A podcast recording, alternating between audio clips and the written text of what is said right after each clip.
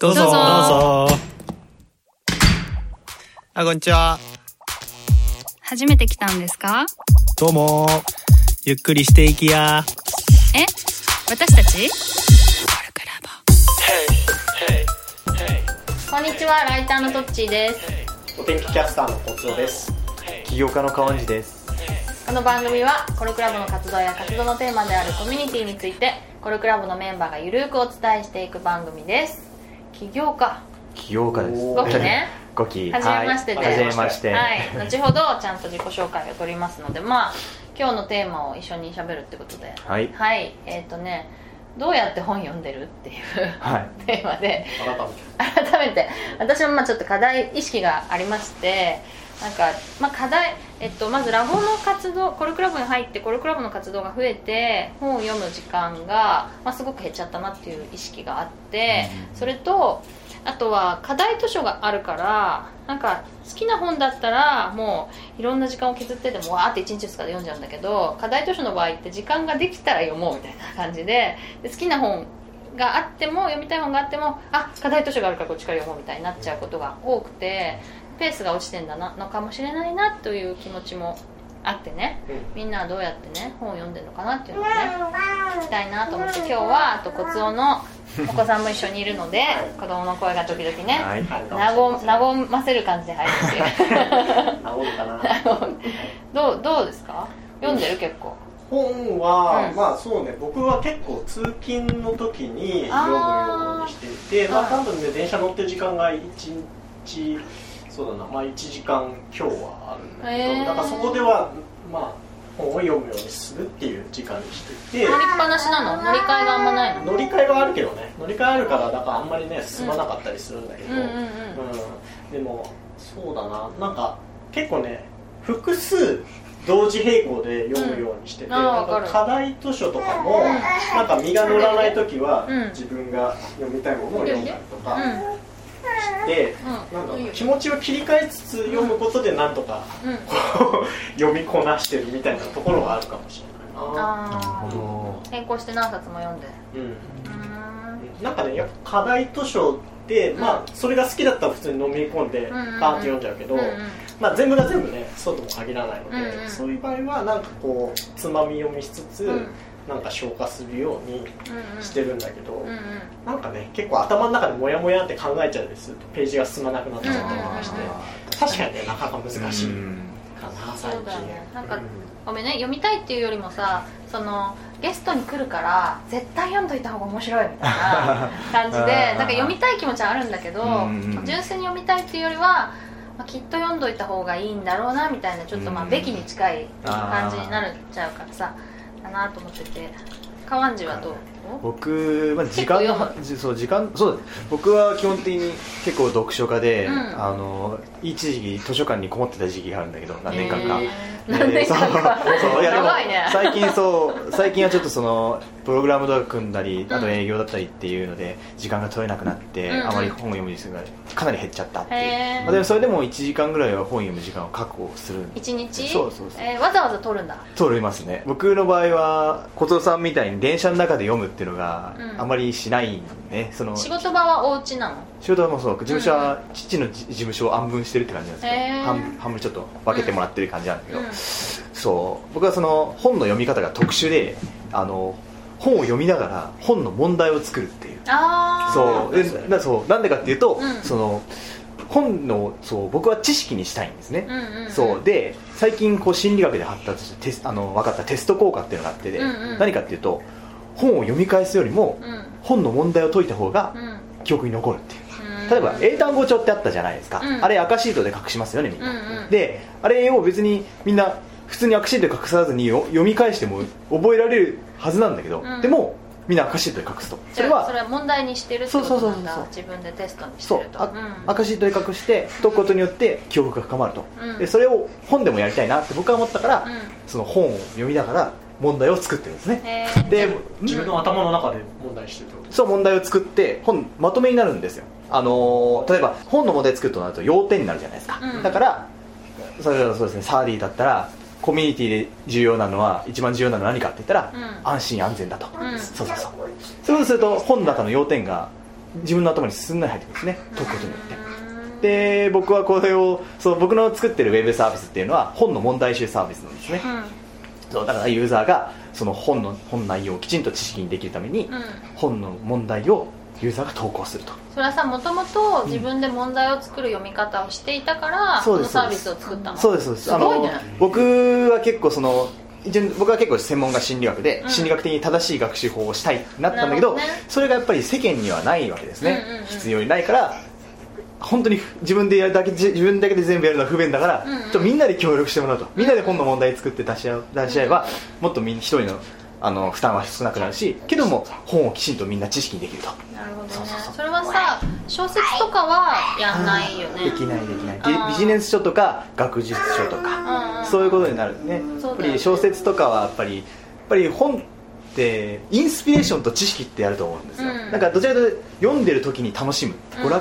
楽的なのはやっぱりその時にインスピレーションが働くみたいな、うん、そういうのはやっぱり小説でもすごい大きい。でもさ、なんか小説でもさ、忘れたくないって思うよね。だけどさ、問題にするとちょっと寂しい。違いますね。あれね、そうセンター試験とかで、ね、小説の問題とか出てるけど、あれを僕も苦手だった。あ、本当。小説は別にさ、一字一句覚えなきゃいけないような。だけど、まあなんかいい言葉とかさ、うん、なんか。テストにされるとちょっと寂しいけど、うん、なんか覚えておきたい、まあ、人生の先送りにしたいものとかさ、そういうのがあって、私はさ、今ので思い出したんだけど、まあいいページはさ、どっくいやつでさ、角っこ折るわけ。あとは、まあ、鉛筆とかで線を引く時もあるんだけ ど、全部読み終わった後に黄金の5分間っていうのがあって、ドッグイヤーを全部読み直すの、そうすると、あ、この本こんな素敵な本だったって、やっぱさ全部忘れてるわけ。読んだのに忘れてて、もう一回読み直すと、あ、こんな素敵なことが書いてあったんだみたいなことを思い返して、やっぱちょっと定着率が高まる気がする。あ、僕ね、トッチーと同じようなことを機能つけてて、復習リマインダーっていうんだけど、それをそう、問題を作ると自動でそれを1週間後にまた通知してくれるの。だから、そのドッグイヤーみたいに、まあ、問題形式にしてくれば、作るたびに作った1週間後に、あ、1週間前の自分が感動したあれが返ってくるみたいな。あ、いいね。そう、それはあれなんだよ、感覚効果って言って、心理学でやっぱり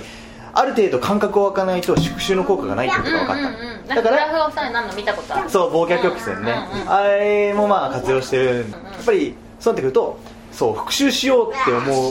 うとする問題は、復習する予定を忘れちゃうことなんですね、うん、僕もその受験の時にもやったんだけど、やっぱり復習しなきゃ大事なんてわけだけど、復習するの忘れちゃうと、うん、じゃあそこを機械に任せればいいじゃん、うんこ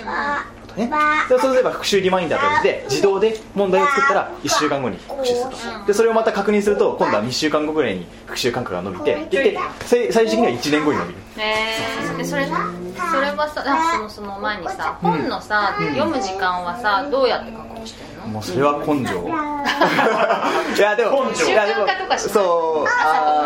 う、習慣どちらか、そうだね。一時朝活やってて、5時ぐらいに起きて、うん、その後朝からがっつりプログラム来るのがきつかったりするときには、先に本読むっていうのはやった。どっか行くの？いや事務所完全にあれは感じいい。可愛い。そしたら何？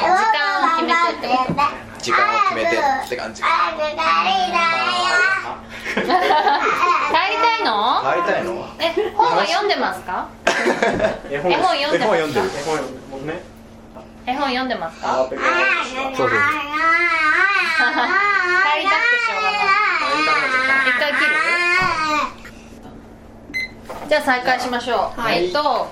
ツオがちょっとお子さんのなんかワイワイで外に遊びに来たので、代わりにひろこが入りましたと。はい、よろしくお願いします。はい、お願いします。ひろこはどうしてんの？本読み方は？いや、本最近ほんと読めなくて、うん、でもやっぱり興味あるものは読むんだけどね、うん、ちゃんと読まない。もう結構パラパラ読みなんだよね。ああ、それも知ってだよね。あ、うん。でもそれ全然入ってこなくない？つまり、うんうん、なんかその場では分かった気がしても、うん、記憶の定着率が全然違うっていうか、とは思う。全然入ってこない。だそれこそそういう風になんかクイズにするとか、うん、こうちょっとテクニック的な要素を入れないと、うん、何にも覚えられないんですよ。そ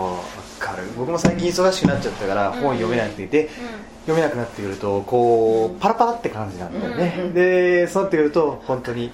なんだろうな、身にならないっていうのがある、うんね、やっぱり僕はいい本を何回も読むって方なんだろうね、多分。あ、そう、何回も読む。僕もなんだろう、多読家っていうよりはこう本の、例えば僕が好きだったら「ファスト&スロー」っていう本があるんだけど、うん、ダニエル・カーネマンっていうノーベル経済学賞を受賞した心理学者の本、ああいうのをこう何度も読む、そうそうそうそう、ああいうのを何度も読むっていうこの感じかな。だからそうビジネス書を乱読っていうのは素読とかあれはできなかった。僕も速読に50万使ったけどすごい習得できなかったんで、結局のところ僕は多分熟読派なんだなって思って、そっち側ですね。でもさ、最近さ、うん、よく聞くペア読書ってあるじゃん。あ、その場で速読して、うん、それについて多分語るんだよね。そうそうそう、読書会の簡単版で、それだったらさ、流し読みをした後にちゃんと深く話すから定着するよね。ああ、そう、昨日僕ちょうどタイムリーに読書会行ってきたんだけど、あれは良かったね。あれ、そう、いや、もういろんな本持ち合って、うん、自分の好きな本を紹介するんだけど、そう、これあれ面白くて、僕はだから本の内容を読みずに自分の中でアウトプットすると、うん、アウトプットするのが記憶に残るっていうのもあれなんで、ね、うん、思想記練習効果とか、まあそれもテスト効果の一つなんだけど、そうで、だからそれも学習の一つだと、うん、で自分の言葉で説明すると聖地化っていって、またそれも記憶に残るんですね、うん、でもっと面白いの読書家って自分が絶対読まないような本を紹介してくれるんだよね。あ、読書会ってさ、一つのその読書会は本が決まってるんじゃなくて、みんなで紹介し合うんだ。そうそうそうそうそう。だから絶対僕は読まない。意外と僕ビジネス書読まないんだけど、うん、そういうなんかアホと戦うなみたいな、うん、そういうものの中の内容を進めしてきたり、あと最近奥を川村元気さんの奥を小説なんだけど、うん、それをこう、奥とか分からないけど、あれをこう紹介してくれるとか、それはさ、うん、紹介してくれて興味を持って読んだら確かに意味があるかもしれないけど、うん、読まないで紹介してもらうだけでもなんか意味があるというか、いいことあると思う。多分あれエッセンスが抜き出されてると思うんだよね、やっぱりその本って意外と同じことの繰り返しの説明だったりとかっていうのが多かったりするんだよね。だからその人の紹介になってくると、その人が記憶に残った印象に残ったものを紹介するじゃない。そうだね。そうするとエッセンスが抜き出されてるんですね、うん、だからある意味じゃあ短時間でその紹介っていうものをやると、あ、なるほどな、把握できるっていうか、そうそう、でその後議論とかできるんで、ね、うん、でそうなってくるとこう突っ込まれたりとか、うん、逆に突っ込んだりとかすると、うん、それがまた記憶に残ったりする、うん、で自分の中の知識がつながるじゃない、議論すると、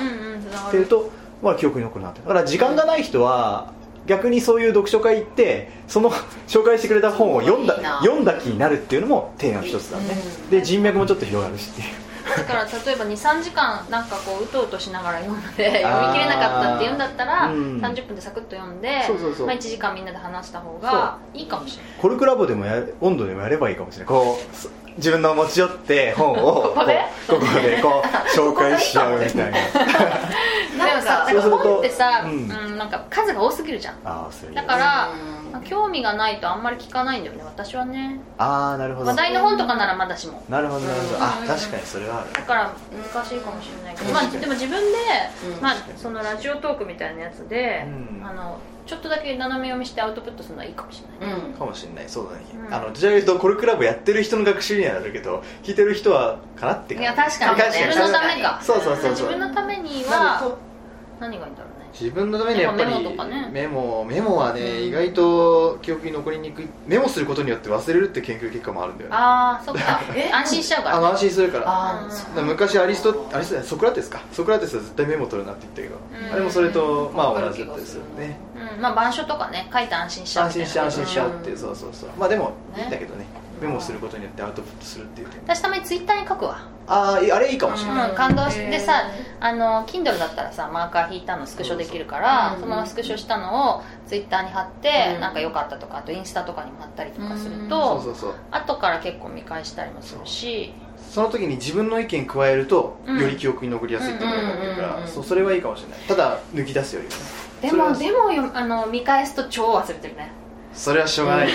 めちゃくちゃ忘れてる。そう。ただ人間の脳って覚えようと思ったらかなり300テラバイトぐらい覚えられるから絶対に忘れないらしいんだよね。でも思い出せないってこと。そう、思い出せないってところがネックなんで。知識ってやっぱり思い出せるものだから。それはさ、でもさ、あー、そういえば読んだみたいなのも覚えてるうちに入ってるってことね。そう、それも覚えて入ってる。一応覚えてる記憶はある。そうそうそう。あれなんで覚えてなきゃいけないんだっけ。でもなんか覚えてなきゃいけないんだっけ。本をですか覚えて痛いよね、せっかく読んだから本を知識として使うっていう、例えば僕は例えばビジネス書だとか学習書とかだったらそれを知識としてアウトプットするまでがやっぱりなんだろう、知は力だと思ってるから、うん、アウトプットするまでが本の価値だとは思って、うん、まあ逆にいろんな良かったんだけどね。それこそさノートとかに留めておけばいつでも取り出せるから、うん、なんか忘れちゃってもいいのかなって思う最近。でも忘れてもいいんだよね。なんか確かに、うん、あとはまあその時に楽しければいいって感じ方もある。そうなんか必要な時に取り出してお風呂とか。そう今気持ちいいからいいから。いや本当本の本の読み方って本当に人の価値観が割られると思ってる、ね、そう僕もそういう結構僕は本は学習通として捉えてるけど、いろんな捉え方があってもいいと思うんだよ、うん、やっぱり漫画読む、僕も漫画読むけどやっぱり娯楽として読む人もいれば、うん、そのインスピレーションを得るために読む人もいるし、うん、でそういういろんなやり方がある中で僕はどちらかというと学習に置いてるからその問題を作ってアウトプットするっていう、うん、そういろんな読み方がある。私ね経験に落とせるかだから記憶はあんまり取らない。本の内容を自分の経験に落とし込めるかどうかだから、例えば経験落とし込む、例えば最近読んだのがね、名前も全然忘れちゃったんだけど、自己肯定感が、高いこと低いことと、世間の評価とか実績は全く関係ないっていう面白い議論の、うん、そこの、タイトルの本なんだけど、うん、でそれは分かりやすい例としてレディー・ガガがそうだって言ってるの、うん、レディー・ガガは自分のことを常に負け犬って言ってる時期に頂点に立ってたの、うん、自己肯定感がものすごく低いけど世間からの評価って高いわけ、うん、でなんかさ最近だとさ自分はできるって思い込めばさできるようになるっていうような、なんかその引き寄せの法則みたいなものがあるけど、それは実は違うみたいなもので、それめっちゃ記憶してんじゃん。そうでそれを自分の今経験に落とし込んでるから記憶できる。経験に落とすってどういう意味？そうごめん要は自己肯定感私もともと低いけど、なんとか心理学勉強したりして、ある程度まで高くなったんだけど、全然やっぱり常に自分に自信がないしちょっと苦しいなって思うからどうなんだろうって思った時にその本に出会ってすごい救われたのね、だから今何か結果を出したいとかやりたいことやるときに全然私絶対無理って思っても大丈夫なんだよっていう風に自分にこの本の学びを常に日常生活に生かしてる、そういう風に生かせる内容を読むだけだから、記憶に残すって経験に落とすってするのはどういうことなの？だから自分に生かせる、そうすぐ経験してみるってことかな。なんか今まで自己肯定感の試してみるね。試してみるってことかな。試せること、なんか日常生活で試せることを多分本で読んでるんだと思う。小説とかじゃないよね。そうだからやっぱりそういう読み方によって本を選ぶ考え方とかもまた違うね、だから経験まで落とし込むってのは例えば資格試験とかには受からないかもしれないけど、でも現実世界にはいいなっていう。もういいですか？もうすぐ終わるよっていうのに指さしたんだけどね。これ綺麗でまとめた方がいいね。いろんな読み方があってまとめなくてもいいんだけど、時間の取り方みたいな話もしたかったんだけど、そうだね、ちょっとでもいろんな読み方があるから、時間が取れなくても何かしら自分に効果的な方法がありそうだね。別に中断してもいいんだし、本って別にいろんな並行して読んでもいいし、中断してもいい、この前イエイさんがまだ喋んない。ごめんね川地でした。最後の締めの言葉知ってる？何ですか？やったコルクラボの温度でしたで終わるんだけど、コルクラボの温度でしたっていう、ここはじゃあ切ってもらってね、先週で、じゃあ終わりにしたいと思います。せーの、コルクラボの温度でした。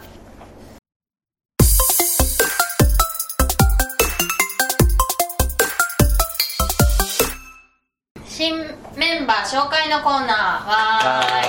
今日は川んじです。いっぱい喋りすぎる嫌いがあるね、ひどい。でまずね、なんか最初はいつもは仕事のこととか聞いてからなんでコルクラボに入ったか聞くんだけど、コルクラボになんで入ったか聞くだけで全てが分かると思ったんで、まずはなんで入ったかっていうのを教えてもらいたいなって。僕はですね、個人でウェブサービスを開発してて、本の問題集サービスなんですね、で、それと関連して最近来年の9月から本が出版できる。来年の9月。そうです。それは編集者の人からお声掛けがあったんですか？そうですね、ツイッターとかノートで心理学を発信したんですね。なんでかっていうと、僕のサービスって学習の心理学に基づいた効率的な本の学習ツールなんですね。だからそのために学習の心理学を発信してたんだけど、そしたらそれがちょっとバズって、で編集者の方にそうお声かけいただいて、ツイートがバズったんです。そうで編集者の方にお声かけいただいて、最終的にはそれが本に決まったと。それはさ、心理学の本ってこと？そうです。学習の心理学についての本、ノートでも連載してるんで、前書きだけ書いてるんで、もしよかったら。でその本が出て、はい、それでサービスが大きくなったらいいなって構想なの？そうです。僕は印税よりもその本の学習心理学をみんなに知ってもらうことによって、その学習心理学に基づいた効率的な本の学習ツールをみんなに使ってほしいんです、ね、僕のサービスの、そのための心理学を紹介して、じゃあまあ、その本は本で儲かんなくてもいいんだけど、でも儲かんないとやっぱり出版社の人も出したくないから、そういうジレンマがあるかもしれないね。それで、本をいっぱい売りたいと、そうとにかくみんなに読んでもらいたいと、で知ってもらいたいと、学習の心理学を、そうそのために最近サディの「No We Are Lonely But Not Alone」を読んで、略して「ロンアロー」を読んで、この人はすごい、で本を現代社会に広める方法を知ってるってなったんですね。それはさ、本をどうやって売ろうって思った時にたどり着いたの？そうその前にも僕らの仮説が未来を作る読んでたんだけど、そうでそこでいろいろと平らだったかな、もう今の時代に結構もう本をマスに届けられないと、そしたら一番どうやってじゃあ本を広めるかって言ったら、もうこれネタバレになっちゃうんだけど、その本の、コミュニティなんですね。まあネタバレだからそうだ、一番最初のそういうもののコミュニティに入って、僕もそこから学びたいと、であわよくばその僕の方をコラボクラボと一緒に広めていきたいなっていうのを構想として練ったんで、入らせていただきました。コミュニティの人をじゃあ巻き込んで、あと編集も学べるし、それで本をたくさん売りたいなってことですね。広めたいなっていうことですね。なんかコルクラブの人って心理学とかも多分結構好きだし、あと本も好きだからすごい相性がいいかもしれない、ね。いいかもしれない。いや入ってよかったなと思って、こうやってポッドキャストで、ね、僕すごい今緊張してるんですけど。喋りすぎちゃうからでしょ。そうなんで。じゃあさ、どんなサービスかっていうのをさ、ちょっと教えてもらう。残り1分半ぐらい。いや。僕が作ってるのは本の問題集サービスなんですね。なんでかっていうと、最近テスト効果ってものが心理学で分かったんですよ。最近、テスト効果って名前がついたのが結構最近かなって、テスティングエフェクトって言うんだけど、ウィキペディアでも調べられるんで、それは何かっていうと、例えば英単語帳をどうやって勉強したかっていうと、みんな赤字で隠したと思うんですよ。それと同じで、本をただ読み返すよりも、本の問題、赤字で本の問題を作った方が記憶に定着がすごいすると、はるかにするってことが分かったんですね。じゃあって思って、僕はすごい本を学びたいから、その本の学習ツールとして本の問題集を作ってみんなに提供しようってこと、それが僕のブックスですね。開発する、それはさ、読んだ人が自分で問題を作って、人が作った問題を誰でも使えるよみたいなこと。そうです。そういうサービスを作ったんですね。なるほどね。でも自分で問題作って自分で解く方が効果的なのかな。それは一番最初は多分僕はそうやって使ってますね。自分でもやっぱり自分のサービス使ってやってるんで、サリーの本も僕問題作ってサイトに上げてるんで、もしよかったら使ってください。確かに。でもサリーが問題作ったりしたらちょっとやってみたい。僕もそういうところで結構考えて、サリーの話を、ドラゴン桜とかあれもテスト作っていただいて、めちゃめちゃいいじゃん。そうでしょ。だから僕もこの前サリーにこれ話すと長くなっちゃうから。そうだね。またおいおいその話をね、しましょう。教えてもらって、よろしくお願いします。ありがとうございました。じゃあ、新メンバー紹介のコーナーでした。終わり。コルクラボの温度ではお便りを募集しています。メールアドレスはcorklabo.podcast@gmail.com。スペルは corklab.podcast@gmail.com またはサイトのコメント欄に書いてくださっても OK です。メンバー一同を励みにするとともに、番組内で読ませていただくこともあります。よろしくお願いします。